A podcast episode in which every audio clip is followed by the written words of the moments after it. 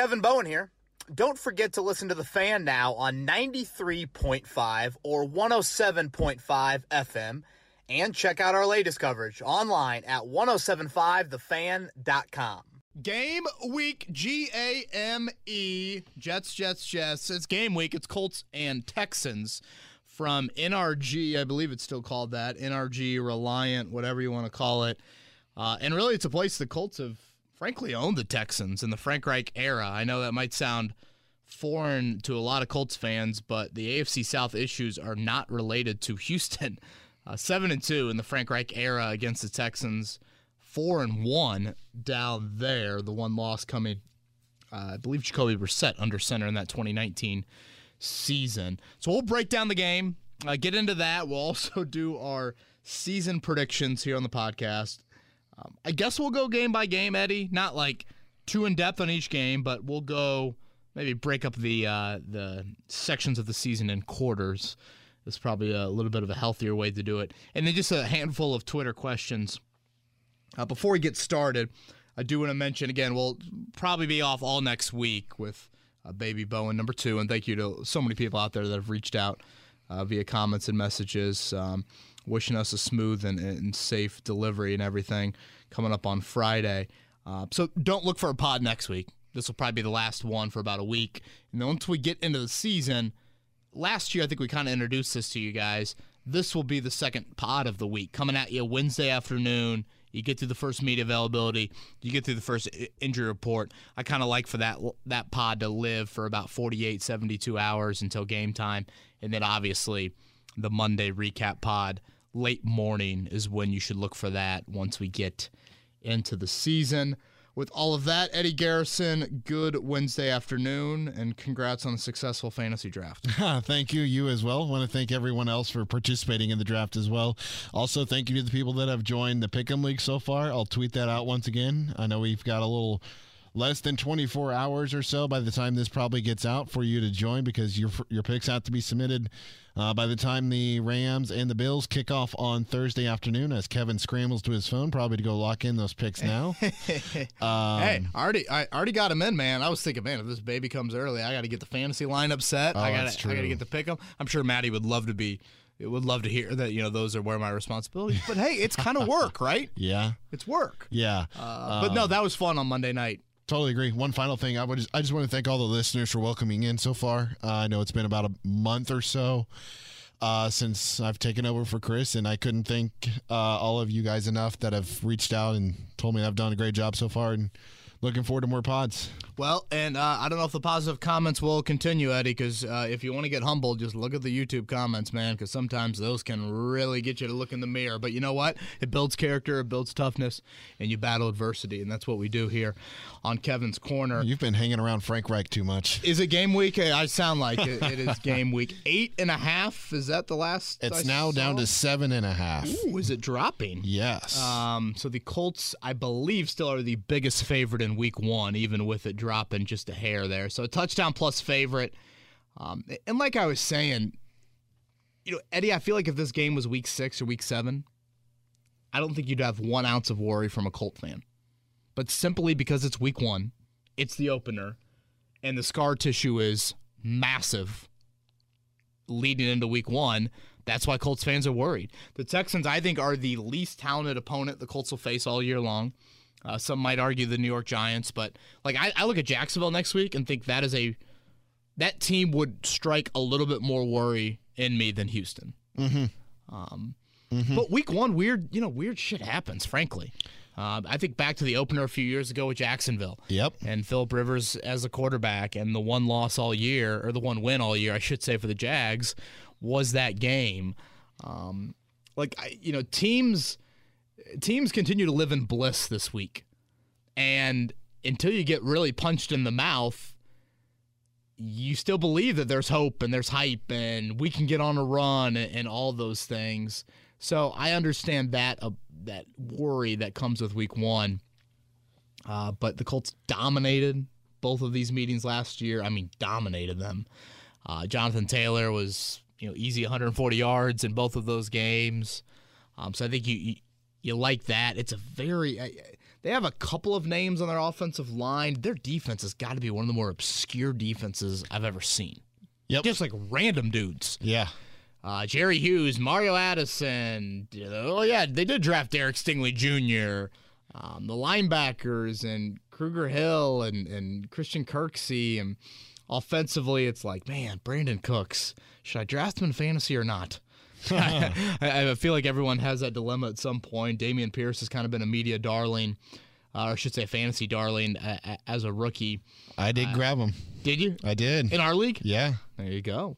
Um, I trust me. I it crossed my mind. I don't know if it was in our league or maybe one with my uh, with my friends, but uh, yeah, Davis Mills year two. Pep Hamilton, a guy that I thought was kind of a scapegoat in the Chuck Pagano era, and probably should not have been canned on that after that Monday night game and the rain in Carolina. But um, I guess another thing on the Texans note, it kind of hit me as we were chatting with Matt Ryan today.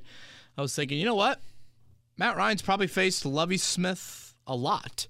And so asked Matt Ryan just kind of about the core principles of facing a Lovie Smith defense and then went back and looked it up. Um, I believe I have this right. Seven games he's faced Lovie Smith in his career. Now, obviously, a lot of these are the Chicago days, those two years that Lovie was in the NFC South in Tampa. Uh, Matt Ryan led teams five and two in those seven matchups.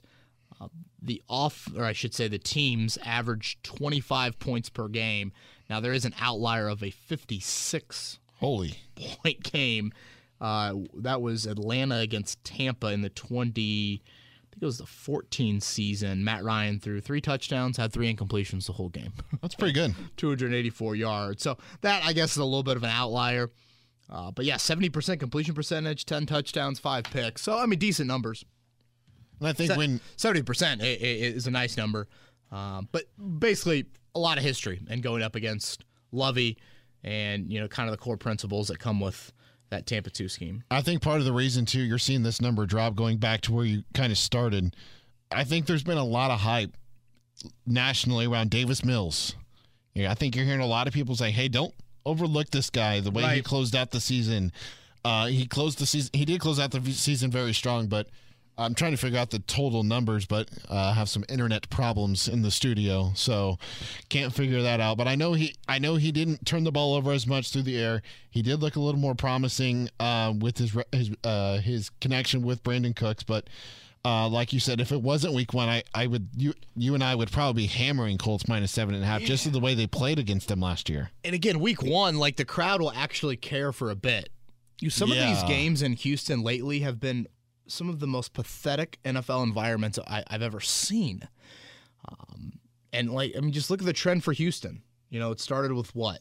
Clowney, then Watt, then Hopkins, and obviously the Watson saga and all of it. I mean, they are full on rebuild mode. Um, I guess a couple of items that I wanted to get to, Eddie, before we hop into kind of looking at the schedule. Um, an exercise we did on our morning show today was, you know, what are you most confident in about the Colts heading into the season, and what are you least confident in? I'd say from a most confident standpoint, just everything Jonathan Taylor does, from his own individual production to what he does for your passing offense, all of that. That is an item that you're obviously uber confident in. Uh, the Matt Ryan, Michael Pittman, or excuse me, the Matt Ryan, Frank Reich intellect, I think would also fall on that list. Like their ability to chess match, their their ability to scheme thing scheme things up, be on the same page, process, pre-snap identification, all of that. Uh, I'm sitting there yesterday. I guess it was Monday. It's like myself, Zak Keefer, I don't know, maybe George Brim or somebody else. We're sitting there talking to Michael Pittman, and Pittman is like, "Yeah, you know, last year we were just out there running the plays." I saw that. He's like, "Yeah, it was just kind of backyard football, and uh, we just run around and make plays." And then he's like, "This year we're trying to be more organized at our spots. You know, make sure you got proper route depth." Um, and I'm just sitting there thinking to myself, God, it sounds like I make the analogy to our morning co-host Jake Query, who, for those that don't know, Jake, uh, and he would admit this, and I think it's fine with sharing this. Uh, his college career did not go very well as an 18 to 19 to 20 year old. He's now back in college and is doing a beautiful job at the age of 50, um, earning his degree.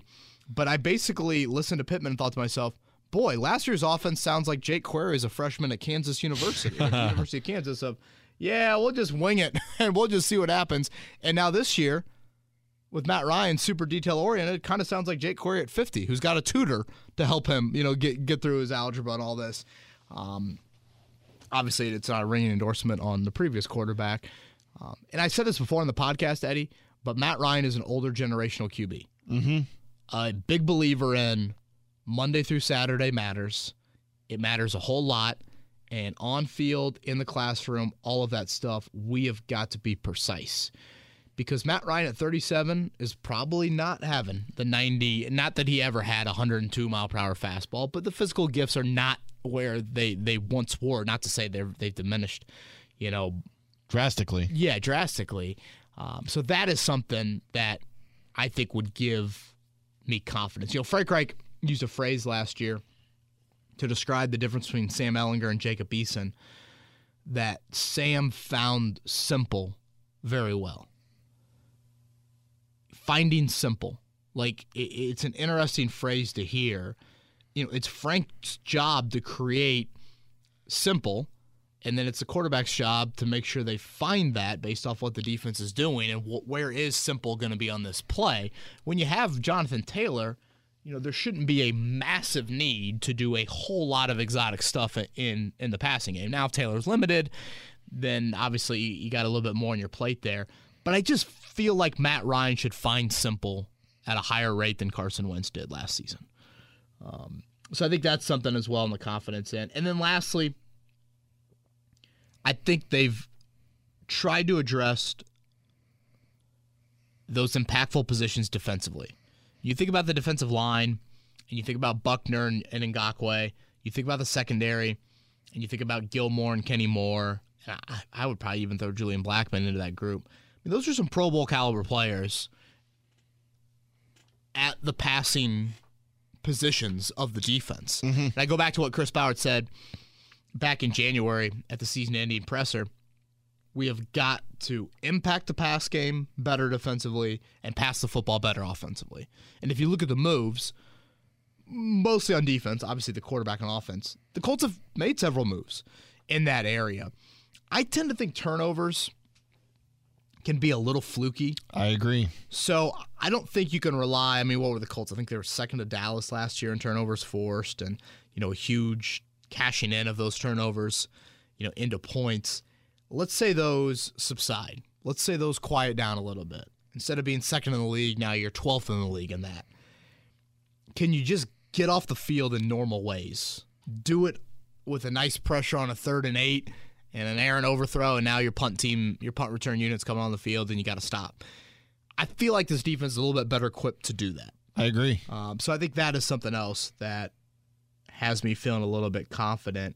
I know I didn't bring this up with you before the show started, but anything else you think in the confidence category you would put? I, I probably covered three of the big ones there. Um, I I feel confident in both, not only just Jonathan Taylor, but Nyheim Hines.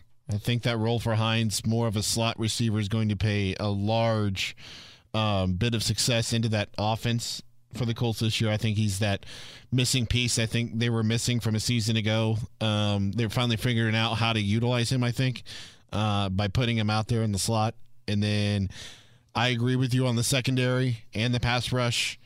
Um, I still feel confident in the linebackers too, even with Shaquille maybe out. They have they have been they have been able to fill in for him so far in the preseason and so far at camp and in practices. It seems like they look good. Um, and then special teams, I'm I'm confident in special teams. I thought Rodrigo kicked the ball well, uh, and then Matt Haack looked really good in preseason. Special teams, I still probably fall a little bit in the prove it category, um, just because with Rod, he's kicked well in camp before, and you know games it's a little bit of a question mark. And Haack was tremendous in that preseason game. His the back of his baseball card would indicate it is going to be a step back from Rigo, which I mean to be fair to Rigo, I mean he's a, a, a tremendous punter there. Um, I don't know if I've ever called them Rod and Rigo on the pod. Hmm. And now Rod rhymes with pod. Um, Might want to be careful where the avenue you're going down. Well, nothing screams more. I just need to stick with diapers and trying to rock the baby here over the next week or so and just end this. Okay, least confident, Eddie. Um, no surprise, number one, but I would just say the support from Michael Pittman. You know, that is concerning to me. I think he's the most indis- indispensable player on this football team. Um, I know some people might disagree with that. And we hear this a phrase a lot in the offseason. I mean, the Colts didn't game plan at all in the preseason. You know, they didn't, I mean, design nothing. Well, opposing defenses didn't design to take away Michael Pittman. You Nope. got to think that's going to be high on the priority list from defenses into this season. So, how much support there? You know, two on the list, Eddie. Is your O line elite? I didn't feel like you were elite last year. I know that's a big standard, but you've invested a lot of serious resources into that group, and you've built the team around the premise of you need your offensive line to be that. Um, do you get back there? You know, Matt Pryor, there's no way to kind of quantify this, Eddie. But find me the times in the history of the NFL that you've had a day three draft pick go four years into his career, pretty much be a spot guy, kind of like the sixth offensive lineman, and then all of a sudden a franchise say, you know what? He started a game or two at left tackle. I think he should be our left tackle. You know, it, it just, Yeah. and, I, I know a lot of that sounds like in, in jest, but I mean that in all seriousness. Like, it's a, the Colts are doing something that you probably hardly have ever seen in the NFL, certainly since the league has transformed into, man, that blind side, you know, is huge for a right handed quarterback. And then with Danny Pinter, and this is more just Danny Pinter's interesting football career. You know, when he puts his hand on the ground to play right guard on Sunday afternoon, that'll be the first game he's ever played guard in Yeah. his football career. I mean, he was a tight end, and I think South Bend Adams, I want to say, one of the South Bend public schools, and then went to Ball State. And at Ball State, he was a tight end to begin, and then played tackle. And then in the NFL, it's been center has been where he started uh, when he's filled in for Ryan Kelly. So uh, that's just kind of it's kind of crazy to think, Yeah. you know, for Pinter, you know, that you could probably find a little bit more of some case studies there, but e- even then, that that's unusual and Pryor as well. Um, and then lastly, and this is a little bit more philosophical, is a little bit more big picture, and honestly, it's something that Colts fans should want to see their team in a lot of these situations, but I think they enter week one with it. There's a bullseye on their back. They are the clear favorite in the AFC South now. If you look mm-hmm. in Vegas, it's not very close in terms of the betting odds. You want to see close in the division, go look at the AFC North. Go look at the AFC West. I mean, those are tough divisions to pick the winner. If you look at the AFC South, it's not Buffalo to everybody else in the East, but the Colts are the definite favorite over the Titans. And obviously, the A.J. Brown situation, the Harold Landry injury, that has played into it. So basically, with that one, for me, Eddie, it's you're playing with more of a bullseye. When this franchise has had the bullseye, which isn't super often in the Frank Reich era, that's when they've struggled. But they've had to kind of play from behind, which is really where they've thrived. Now it's what if you get off to a 2 0 start for the first time since 2009? You know, what if you are 3 and 1? You know, those sorts of things. How do you handle that? Obviously, it's a great position and you want to be in that position, but how this team handles it, I think, is something to keep an eye on. They are the third highest favorite to win their division. Colts are minus 140. Got it. You've got, got, it. Got it. Got uh, it. Uh, so what? What would be the other fourth, ones? Well, fourth highest. Sorry, you've so- got Green Bay, Buffalo, Buffalo, Tampa. and Tampa. Yeah, that makes sense. That makes sense when you when you say that out loud. And I just don't, you know, I think this is the most confident Colts fans have been entering a season in their entire football team in the Frank Reich era. And I emphasize entire because 2018, you know, yes, you had Luck, but like, we hadn't seen Luck for a year. Yeah. It was still Reich's first season. You were overhauling the defense big time. If I'm not mistaken, didn't you start off like one and five in 2018? Yes. You know, Yes. so that was kind of you, you. You had to win in Week 17 in Tennessee just to get in the playoffs. I mean, that was kind of wild how all of that unfolded there. Uh, I just think from an offensive and defensive standpoint, and from an AFC South standpoint, this is the most confident um, fans have been. Uh, one group I want to add to your list here is the tight end group. For least confident, Yes. yeah, and I guess support for Pittman kind of falls into that. But yeah, you are you you are right about that. Well, uh, and just not even in addition to just supporting Pittman, helping out Matt Pryor, helping out Braden Smith if they need help chipping or whatever, being able to fill the Jack Doyle role, uh, royal role. My goodness, uh, role in the in the running game, being able to block and hold their blocks so that Jonathan Taylor can have some holes along the outside or on the inside if they want to do some inside zone running. Um, yeah, very good points. I think those are just kind of two things with that tight end group. Not that just I have to look at that I'm not confident in heading into the season, and that's not even just from the pass catching standpoint either, because you've seen Mo. He's had flashes, but he's also had flashes of drops. Jelani Woods unproven. Kylen Granson unproven.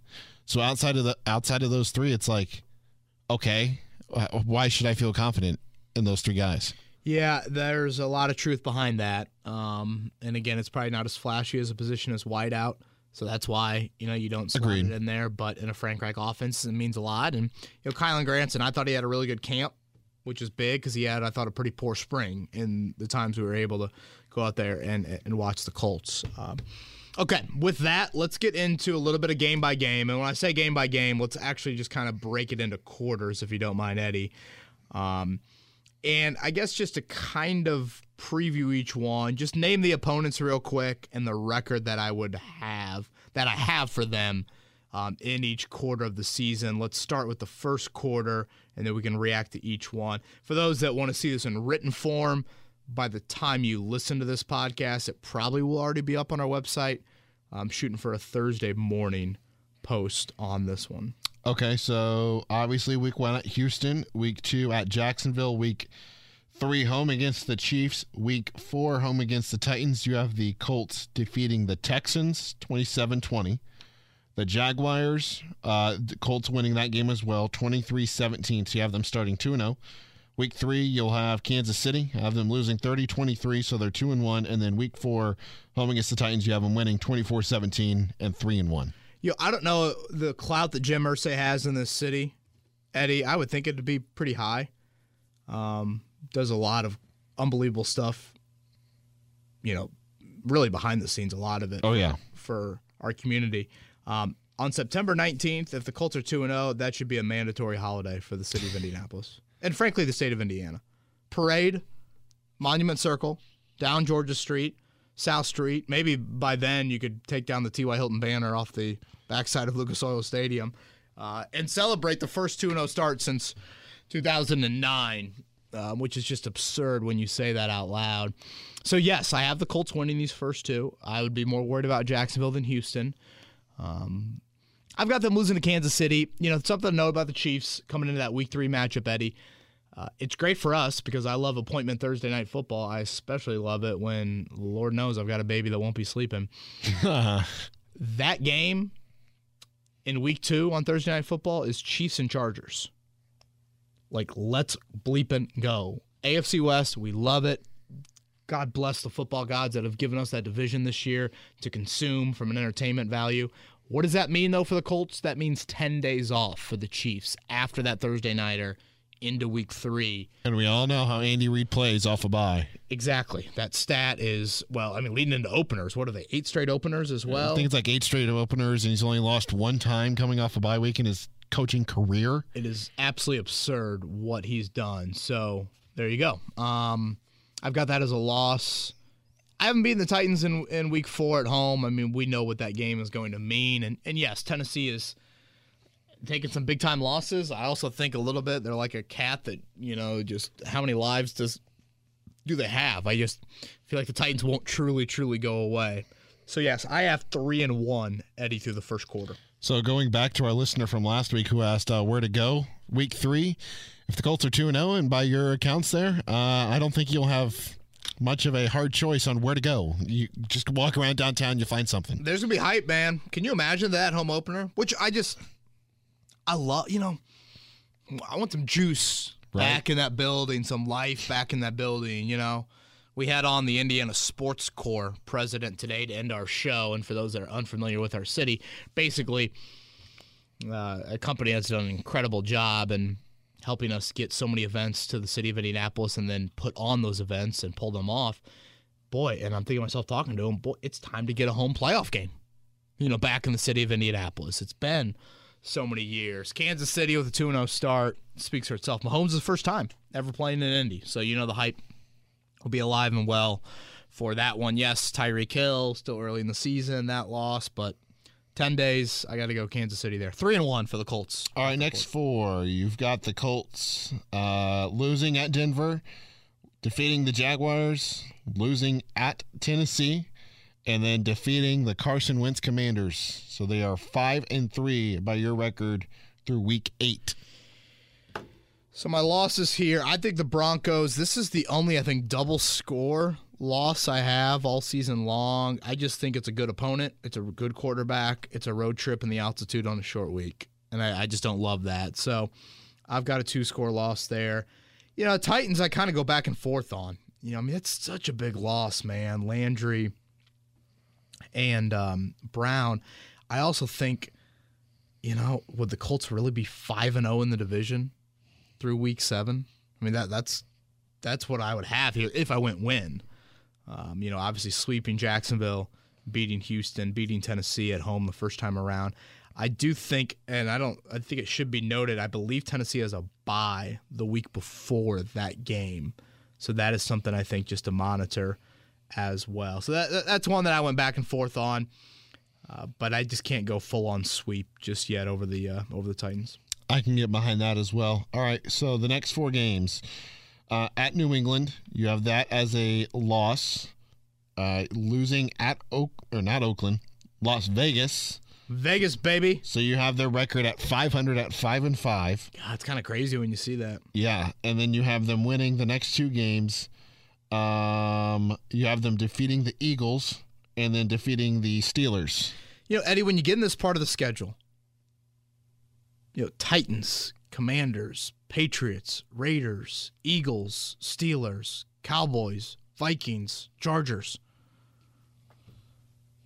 Those are probably like a bunch of teams that are thinking to themselves, wow, you know, this is a golden opportunity for us to potentially make the playoffs this season. You know, they're all probably thinking very, very similar stuff to what we are saying right here. So a lot of Yeah. these games I think are just going to be great games. Yeah. And again, a lot of teams that can reach the point of late October, early November thinking, boy, we feel like we got a great chance here. Um, so we'll obviously have to see how that one plays out, but I will go with a loss to New England. I like the Raiders more than most. I do too. I, I think entering this year, I guess I have that one as a two score loss now that I look at it. Uh, but I think that's going to be a tough one. Beat Nick Sirianni and the Eagles at home. Um, did you go with Steelers as well? Yep. I got that as a win. I know it's Monday Night Football, uh, but Heinz Field's a lot different than playing here.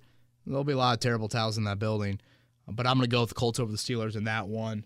I, I do think people are a little quick to write off Pittsburgh just 100%. I mean, their quarterback arguably held them back last year, and they still made the playoffs. So we'll see what happens with Trubisky and company on that front. But uh, yeah, I am going with the Colts with a seven and five record as they get to December. I have one discrepancy in here so far, and that's the New England game. Yeah, it, which is totally fine. I acknowledge it. You know, was New England good last year or not? I mean, I say no. Mac Jones regressing, or is Mac Jones taking a step in year two? I think he stays the same. I don't think there's much of a progression or a regression. Maybe it's you know, past history, scar tissue. You know, Yeah. all of that. I, I maybe that's that's where some of that is, but um, I still think a road game. I mean, you know full well that weather's going to be like 48 degrees and spitting rain, uh, which probably plays into the Colts' favor now that I think about it, considering what it looked like in Buffalo last year and the Colts won there. Yeah, that it certainly won. You know, there's a lot of coin flips on here. You Yeah. can go back and forth on, but uh, yeah, I got him seven and five at this point. I'll break up the final six, three, and three here. Uh, Yeah. Week 13 at Dallas, you have them losing, so now they're seven and six. Then they'll be eight and six after the Week 14 bye, and then defeating the Vikings in Minnesota on Week 15. Uh, and then they have the Chargers, and you have that as a surprise win 37 34, with the Colts being 9 and 6. Little shootout there for Monday Night Football. You imagine you get tickets as a kid from Santa Claus to go to the Colts Chargers game on December 26th. That'd be pretty fun. And then you see that game. Uh, that might have been me talking from an entertainment standpoint. But hell, uh, I got them winning both Monday Nighters. And I mean, that game is could be massive. Really, look at those two. I mean, I have them losing to Dallas on the road. Then you like like you said, Eddie, the bye week. Then they come back at Vikings Chargers. Just stop right there. Vikings and Chargers, there's a great chance as I look at it right now, thinking to myself, hmm, I wonder what the Vikings record will be entering week 15. Well, the Colts are 7 and 6. I could see the Vikings at 7 and 6 in week 15. Monumental crossover game. This is the extra game on the schedule, like Tampa Bay last year. This is the extra NFC game for the Colts in 2022. And then the Chargers. The Chargers could be sitting at 8 and 6. They could be a really good 8 and 6 team and obviously fighting for their lives. They could be better too, you never know. To make the playoffs. It's just such a loaded division there. So I am going to go win-win. They're coming out of the bye week. Two big ones, but I'm going to go win-win to get them to 9 and 6. It'll be interesting to see how they play after that late bye week too. Um all right, final two games obviously I can't count. I said three and three, so we'll do two. Uh, you've got week 17, a win against the Giants, making them 10 and six, uh, and the over cashing for you if you placed that season long wager. Uh, before the season started a month that. or so ago. Look at that, Eddie. Thinking and then, smart uh, there. And then week 18, you have them closing it out with a win over the Texans and ending the season 11 and 16. I've got so what is that? Now that I look at it, Eddie, that's four. 11 and 6, not 11 and 16. That's four straight wins to end the year. Let's ride. Boy, Colts at country. Giants and Texans to end the year. I mean, you talk about two really bad football teams on paper. Now at Giants, that funky weather, that's New Year's Day. I think that's the one Mother Nature game outside of Foxborough that, that you look at. Again, I feel like the Colts are more equipped to play outdoors than they are indoors. Um, yeah, I, I have 11-6. I probably side, I probably go a little bit more on the 10 win side than 12. You know, if you're going to make me there, if you're going to make me pick kind of one or the other on that front, I think anything double digit should be enough to win the division. You know, the AFC West, you didn't draw them in a great year. That's obvious. But you still play in the easiest division the AFC. And the NFC East, you know, Dallas and Philly, but Washington and New York don't make me. The NFC in general, outside of the West, though, those those other divisions, I don't think are anything that worry you too too much. So yes, I am going to go eleven and six, and that's me. You know, going with, you know, I feel like this team stays pretty healthy. Obviously, who knows what can happen with that. Um, what do you like, Eddie? I like I like 11 and 6 too. I just have it in a different way. Is nine and five? Is that the official over under? Or excuse me, nine and a half. Is that the official over under? That was the last one I saw. Let me look it up and I will tell you. So when you say eleven, um, when you say eleven, you said in a different way. Fill us in a little bit more on. Huh? Wait, you, you said eleven wins, but in a different manner than I had it. Are Oh, you, are, are, yeah, are you, yeah, yeah, are you thinking I had them winning. you don't like the four straight wins? I had the them? I had them defeating uh, New England and, and losing to uh, the Chargers. Got it. Got that it, was the it. only really difference. Gotcha. Okay. Uh, but yeah, right now on a specific sports book, it is nine and a half. It is pretty juiced, minus 160. Yeah, that's really juiced. Um, a couple interesting notes just from nationally. I know Troy Aikman. I heard him very high, very high in the Colts. Um, Peter King, not as high. I don't think he actually had the Colts making the playoffs. It's just one of those things, Eddie. When the Colts, I think, should be in a good position because again, you play in the AFC South. The chance to win that division speaks for itself, but you also should have a good record just based off the wild card if you need to get in that mix you know the NFC West or AFC West, those teams should beat each other up, you know, and same thing for um, for the AFC um, AFC North, and I, I think AFC East is better than people are giving it credit for. Uh, but what a year! I mean this this conference is loaded. Um, I think it's going to be a, an awesome year to watch the AFC, and I think anything short of winning the division would be cons- considered a disappointment for the Colts. Quick note PFT, Pro Football Talk, they are like the one outlet that is not high on the Colts. Um, their, they had them as a two seed. their power rankings don't even have the Colts inside the top 10. They've got the Rams, Buccaneers, Bills, obviously. So who does they that? have- Is that not Florio? Um, I don't know if it's like all of them combined and it's like where, where the average wears out, but they had Tennessee at eight, but Florio is one of them. Yeah. I always thought Florio hated the Colts. But then I saw, I could have sworn I It saw, is like, Florio. Yeah. Number two seed, Colts in the AFC. I'm He's like, got Colts at 11 in the power rankings preseason. So, and that's the entire league. yes. Interesting. Okay, um, let's get into Twitter questions. As we record this, Colts injury report still not officially out. Look to be a really healthy group out there. Maybe I just missed somebody. I was, you know, I kind of got lost in talking about travel basketball, but um, nonetheless, it, it looks like a pretty healthy team entering Week One here. Uh, Dustin sent this to me on Twitter. Uh, if you were only able to keep one player, Jonathan Taylor, in the production he has had last season for the next seven seasons, or Shaquille Leonard's turnover production every year for the next eight years, Timeout, timeout. Give that to me one more time. would you rather keep Jonathan Taylor and the production he had last season for the next seven years, Okay. Or Shaquille Leonard's turnover production every year for the next eight years? Boy, oh boy, Dustin. That's a smart dude right there. That's a good question, Eddie Garrison. Wow. Um I guess I got to go with what I said earlier. You know, turnovers I think are a little bit fluky.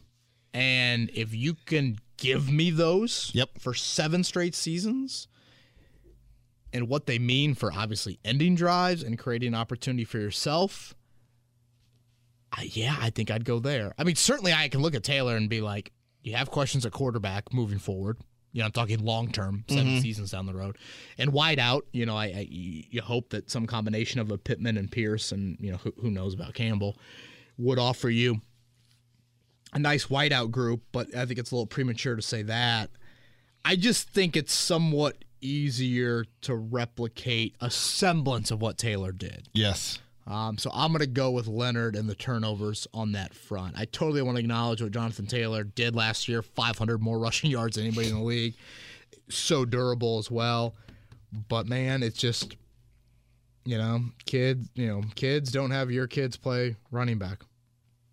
You know, Yeah. that's just kind of how I feel about it. agree with you there, and I, I would have went Shaq as well, just because it's like it's such a rare thing to have too, like, So rare. and it's so beneficial. And again, you know, I think what stands out to me about Leonard is like, you know, sometimes you got guys that force fumbles at a really high rate. yeah, linebackers, they just don't usually fall in that category. You know, when we think, mm-hmm. anytime you see a Luke Kuechly or a Bobby Wagner stat, it's tackles. That's the first thing that you see. Mm-hmm. You know, to see turnovers, just different. Terp asks, "Do you think Sam Ehlinger is the next Frank Reich, as in being one of the best backups in the league and go to be a quarterback coach, and then eventually an offensive coordinator into a head coach?" Wow, Terp. I can't. I can't say I've ever really thought about that. You know, Eddie, I've always, and I don't know, maybe I'm speaking a little bit from personal experience, but you know, I've seen, you know, firsthand people just get a little burnt out with sports. And, Yeah. you know, when you think about, I don't know, Eddie, maybe I'm totally missing people, but like, I don't know of many major college or professional coaches that have come from the Friday night lights of Texas high school football. And like you've always been in that moment since high school. Obviously, in Ehlinger's case, you go to Texas and you're a starter there for four years. Like at some point, doesn't that just burn you out? I I, I don't know. Maybe you thrive in it. Maybe, maybe you love it. Uh, and to be fair to Ehlinger as well, the dude's been through hell um, in his life. So I have no idea if post football if this is, is what he would want.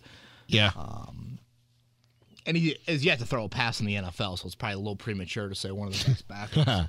uh, but obviously, his football mind and, and his love for the game and his willingness to work at it, all of that checks the box there. So there are elements to it that you could see, but I'm gonna I'm gonna not go just there quite yet. Now these were announced earlier, so I don't know if you can give who you thought would have been the captains. But this is from Austin.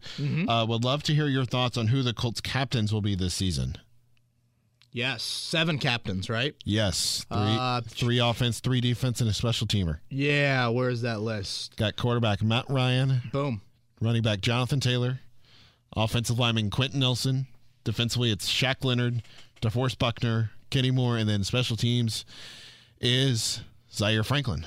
Who will have on the show tomorrow morning at 8 a.m. Let's If you're listening to this on Wednesday, that would be Thursday morning. Uh, you know, when I first heard Frank Reich start to rattle them off, I'm thinking to myself, Eddie, hell, he might name the whole starting lineup. I thought seven was a lot. yeah, I think it's one more than last year. So last year, instead of Ryan, you had Wentz. Instead of Taylor, you had Hilton. Yeah. And then I don't believe Kenny Moore was a captain last year, if I'm not mistaken. I think you had Buckner. I think you had Leonard. Zaire Franklin would have been your special teams captain. Um, Nelson was a captain last year. I, I believe that is correct on that front. Yeah, I mean, I guess we could have grilled Frank a little bit more. I just asked him, is that player vote? He said yes. I don't know if, you know, A, you got to get 70% of player vote and then you're a captain. Right. I don't know kind of the threshold on that. I don't know. It seemed pretty unanimous, though. It's like, yeah, Q's our be- one of our best leaders in the locker room or whatever. And then, Yeah, you know, obviously, if you're going to sit here and be like, okay, who wasn't a captain? I mean, Stephon Gilmore, uh, Pittman, Ryan Kelly. I mean, Kelly's your longest tenured one. That one is a little bit odd to me. Uh, I guess in Ngakoue, but you know, with first year guys, you're always kind of curious exactly. So yeah, I mean, that's probably the list. I think the more interesting one, Austin, would be what if you could only have one captain for offense, defense, and special teams? So one one for each unit. Mm-hmm. Offensively, is it Matt Ryan? Does your quarterback just automatically get the seat? I saw Wentz as a, as a commander captain. like seriously, Captain does Commander- just does your quarterback automatically become a captain? Captain Commander Carson. I guess for all the you know Wentz comments from last year, he did something to earn the captaincy here in Indianapolis. Uh, so I think it would probably be Matt Ryan. Withstood that interview. Frank, yeah. Yeah, that was a hell of a it was a hell of an interview by the Washington TV person. Uh, special teams, Franklin, of course. Defense, if you only had one captain vote, who would you give it to? Probably Shaq. Over Buckner? Yeah. Because I think Shaq is more emotional and vocal, No, there's no doubt about that. No doubt about that. and he will always go out there and give you 110%. Every single time. Agreed? Yeah, I, yeah, that one. You know, I mean, Kenny Moore would probably have a lot of debate about. He, he'd be pretty frustrated to hear that, but obviously, it's a good problem to have when you're naming Yeah. multiple guys that could be up there for that. So, Especially with Shaq being the signal caller on Yeah. defense, too. Uh, Paul asked, as we talk about Shaq Leonard, uh, with Shaq getting ready for gameplay, how much is his prep mental versus cardiovascular conditioning versus getting adjusted to the hits and banging? well, it's all physical now. I mean, it's got to be. I mean, he's done the mental. I mean, he was out there. I mean, Eddie, you were at a few training camp practices. I mean, Shaq was out there every day. You know, mm-hmm. he was out there. I mean, he'd maybe missed stretching, and then he'd be out there for the entire practice. So it's all physical. I feel like I'm so torn on if Leonard's going to play on Sunday or not. like I hear one Frank Reich answer, and I'm like, huh, I think he's going to play. And then today I'm listening to it, and I'm like, hmm, that doesn't sound as optimistic as maybe I was on Monday. You know, I don't know. Maybe I'm asking him too many Leonard related questions on it. So, you know, can you pitch count him up?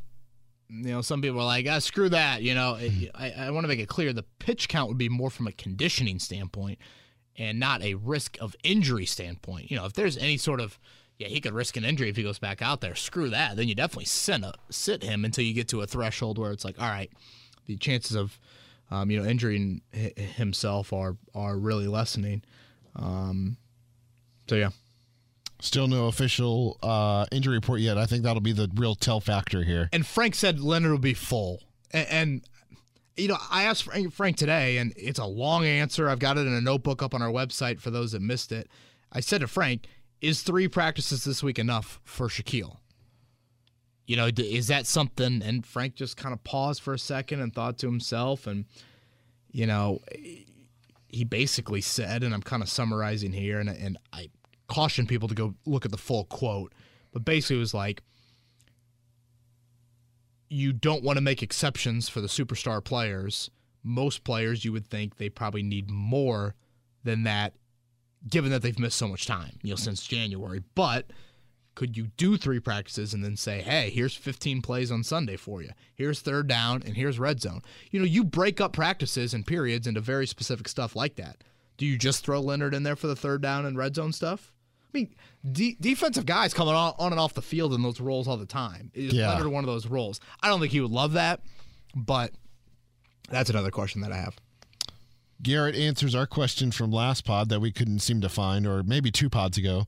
Uh, Nick Cross odds for defensive rookie of the year are plus ten thousand. What are your thoughts? Can you believe he's 20 years old? Turns 21 on Saturday, Nick Cross. Oh boy, I mean, he's got to be one of the younger people in the NFL. Eddie, I got to sprinkle that, right? yeah, I'd say so. Why not? If he's starting. Now, Wait, you think he is the starter over? I mean, depth chart wise, he is.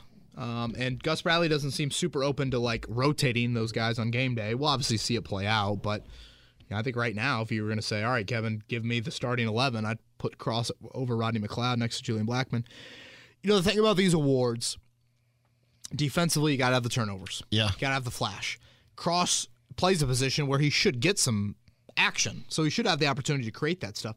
The issue I would have with Cross, and again, I'm not saying lay more than a dollar on this, but Eddie, think back to the draft. I mean, number one and two overall, defense, defense, was Stingley three or four? And Sauce Gardner was the other one. And then did Gardner go four or five? You know, something Yeah. around there. Basically, you had defensive linemen and corners go early. Yeah. So obviously they're gonna have all the hype. So if you have the same stats as those dudes, you've you're not gonna win as the third round pick. like Nick Cross has got no preseason hype. This question, I don't think Adam Schefter is answering this question on his podcast. you know, but this is Kevin's corner, so we obviously welcome it. And we're better people. Damn it. Yeah, thank you. Amen to that. Um, so again, if Aidan Hutchinson has six or seven sacks, that's gonna be tough to try and, you know, beat him out for that award there. But sure, why the hell not? Garrett, put a dollar. Go for it, dude. Uh, and also, let me know where you got that because I can't find it on the sports book I use. DM Eddie Garrison. Uh, JD says, "Hey Kevin, since you asked for more injury prediction pod questions, will I survive my hangover from this wedding?" All jokes aside, here's my actual question. Hangovers are mental, JD. All mental, yeah, yeah, All yeah. mental. That's All- a good one. All jokes aside, here's Oh, my Labor Day actual- wedding. Oh boy, Yeah. that's a, that, that can be a battle. Yeah. All jokes aside, here's my actual question. Uh, who do you think is a member of the Colts organization that you think is the most likely person to listen to the pod? Be it a scout, a coach, or a player. Follow up would be if you could make someone in the organization a weekly listener, who would you pick? Well, it's funny you say that, Eddie. I'm literally looking at my phone right now. I have a missed call, and I can, I, I, I will show you. Is it from Jelani Wood's dad? Uh, No, it, it is not from Jelani Wood's dad, but it says just Colts. Missed call from the Colts, and I've got a voicemail from them. So that's something I got to check when I'm back. Um, so, um, yeah, it's a good. I, I, you know, last night I had a tweet about. Well, I didn't have a tweet about Shaquille Leonard in a direct manner, but I'm sitting there getting ready to go to sleep. And I look over, I'm like, oh, I'll check Twitter one more time. I'm like, Shaquille Leonard's favorited two of your tweets. I'm like, what in the world? I start scrolling through and I'm looking at it and like, this man has found a tweet that had no mention of the words Darius, Shaquille, or Leonard in the tweet, and yet has found it. It was it, honestly, it was that captaincy type question that we got earlier. Yeah. we were debating on the show yesterday if you could only give out one defensive captain, who would it be?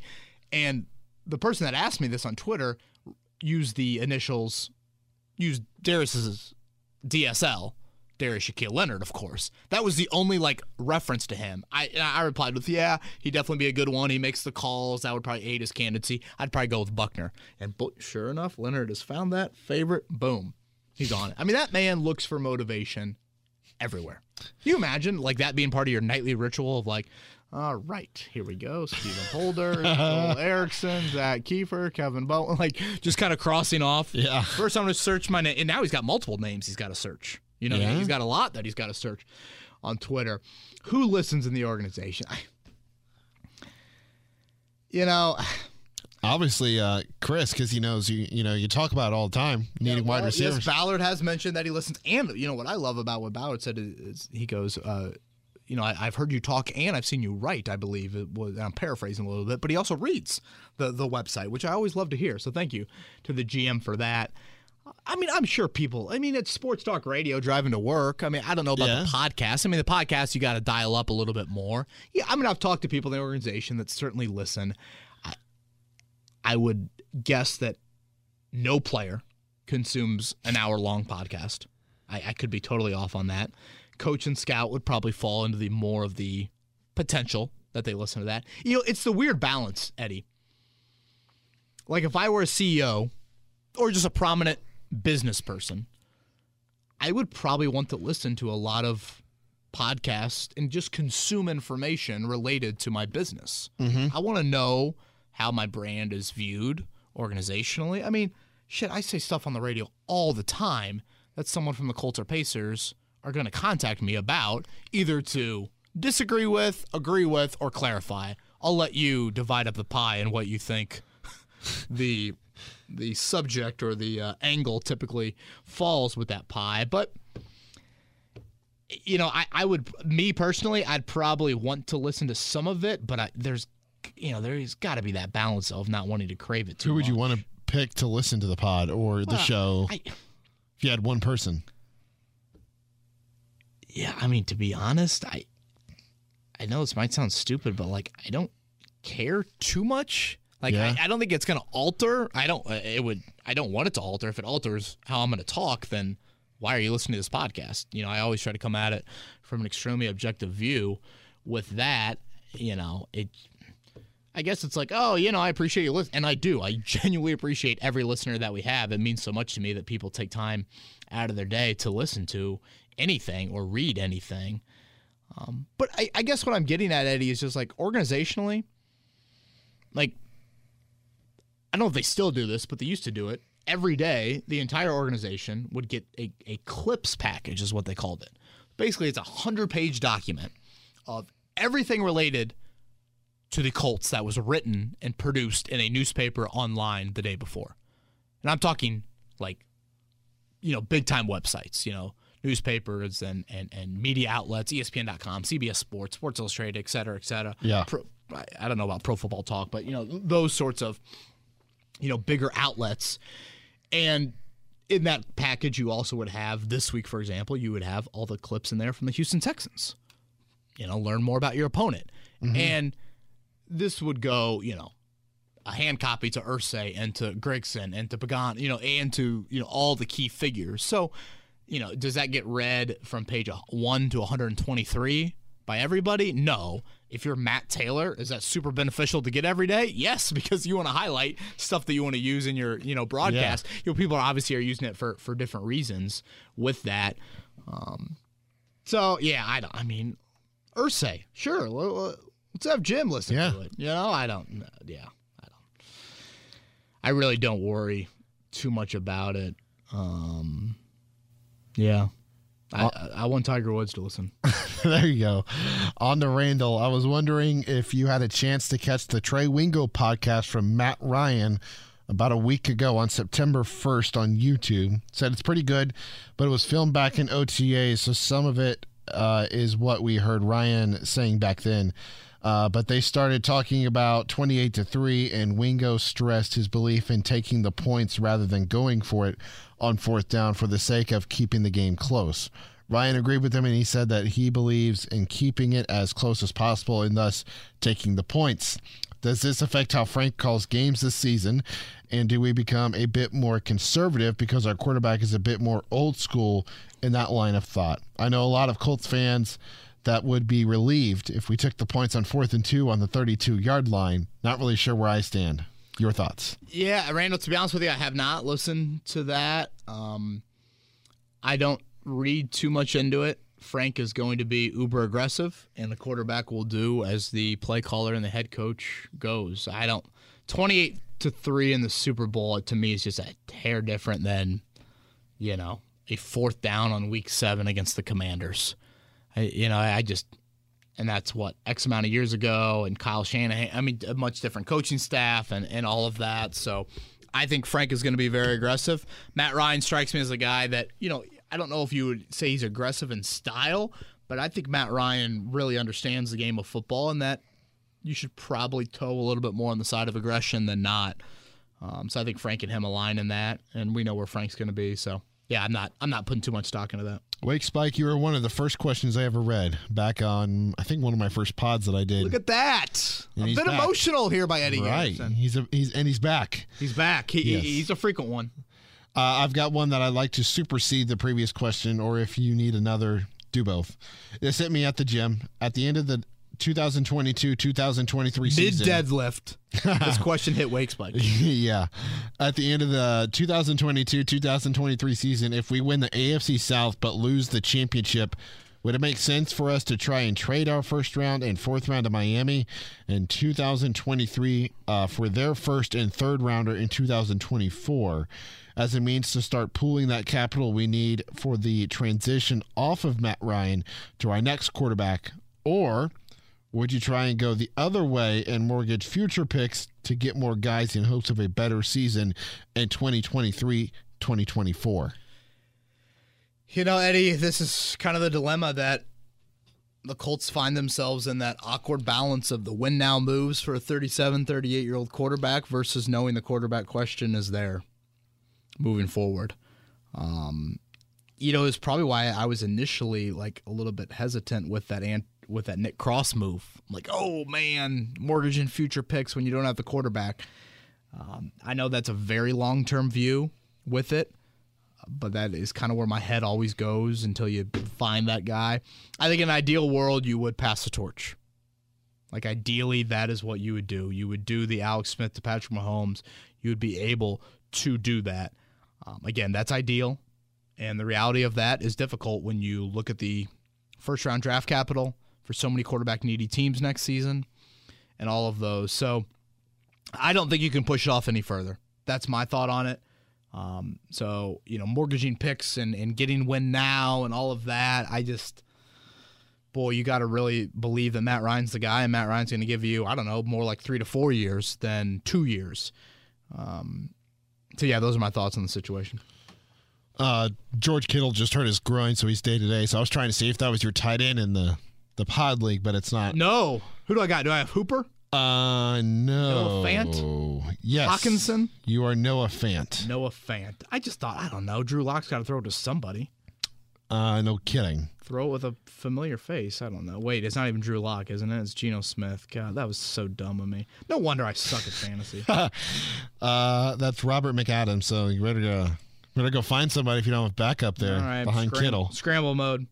Uh, last last question. Uh, this comes from Frank.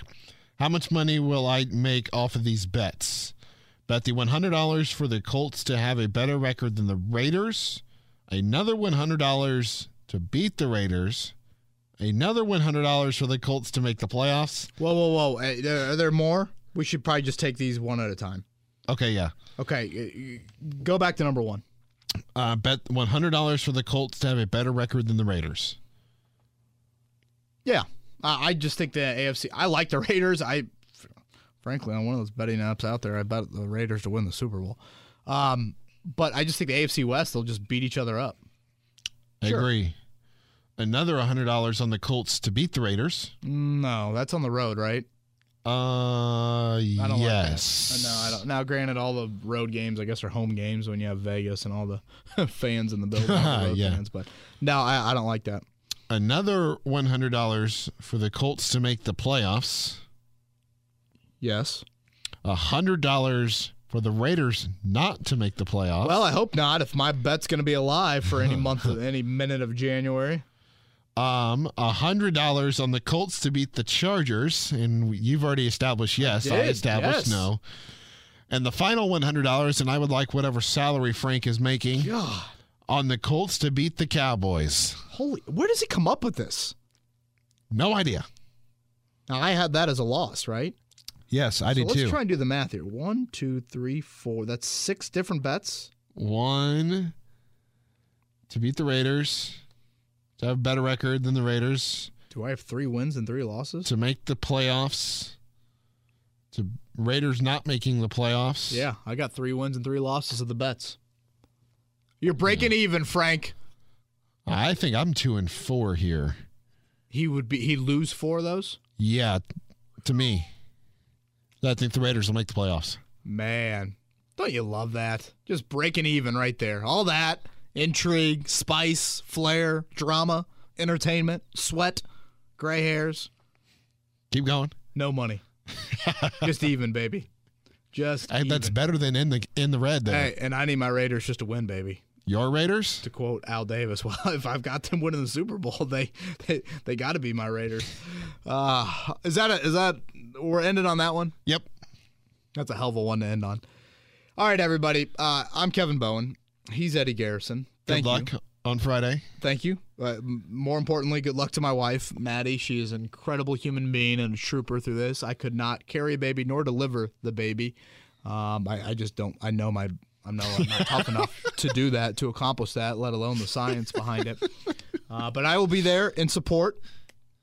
And little baby Bowen too will hopefully enjoy watching Notre Dame and Marshall Saturday afternoon in the hospital here in the Indianapolis Will Rosie make it? area. Rosie will be there. Um, I don't think she'll be making long stays in the hospital, but no, we, we certainly want to share that moment with her. For Now is she old enough to understand what's going on? uh, she claims she is, but she is not. Okay. Yeah, reality will set in very quickly. And for those of you that have reached out with similar age gaps from kid number one to kid number two, it sounds like What's the age gap? uh, it's about twenty seven months. Yeah, Rosie. Rosie will be. She turned two in June. Wow. Yeah, yeah, yeah, yeah. Crazy. I know. Yeah, we're wa- we, we walked in there with yep, you know, COVID this and COVID that, and now here we are again. It's like, well, wow, COVID is still around as we enter the hospital, but able to have some family members in there, which we're thrilled about that. And again, hope for just smooth operation and health for Maddie and the new baby, and a big thank you. I think not to get super sentimental here, Eddie, but I think uh, we've learned over the last couple of years just how grateful we are for first, Oh, yeah. first responders and um, nurses and doctors and everybody. And um, I think about that when I drive in in the morning. You know, I typically pass whatever that is at 16th and Capitol, um, and just seeing all the nurses that are going in for their shifts Yeah. right then at seven. You know, for the show when I'm going in for the show and all that, and I'm just like, God, unbelievable what they do. Um, so thank you to everybody out there that is in that. I know we do have a few listeners actually that are in the medical profession. So thank you guys for that. Eddie, thank you for what you've done with the Pick'em in the Fantasy League. We'll make sure to tweet out that link and retweet it as well. Coming up here leading into tomorrow night. And if you miss one game, who cares? Join the league, fill it out for Sunday, and we'll be good to go. Tentatively, well, let's hold off probably for a week week from Monday. I think will be the next time that we chat with you if everything goes according to plan. I'm Kevin Bowen. He's Eddie Garrison. Everybody have a great week. Thank you for listening to Kevin's Corner. This has been Kevin Bowen. Thank you for listening to another edition of Kevin's Corner. If you haven't already, subscribe on iTunes or Stitcher for the best Colts and Pacers coverage.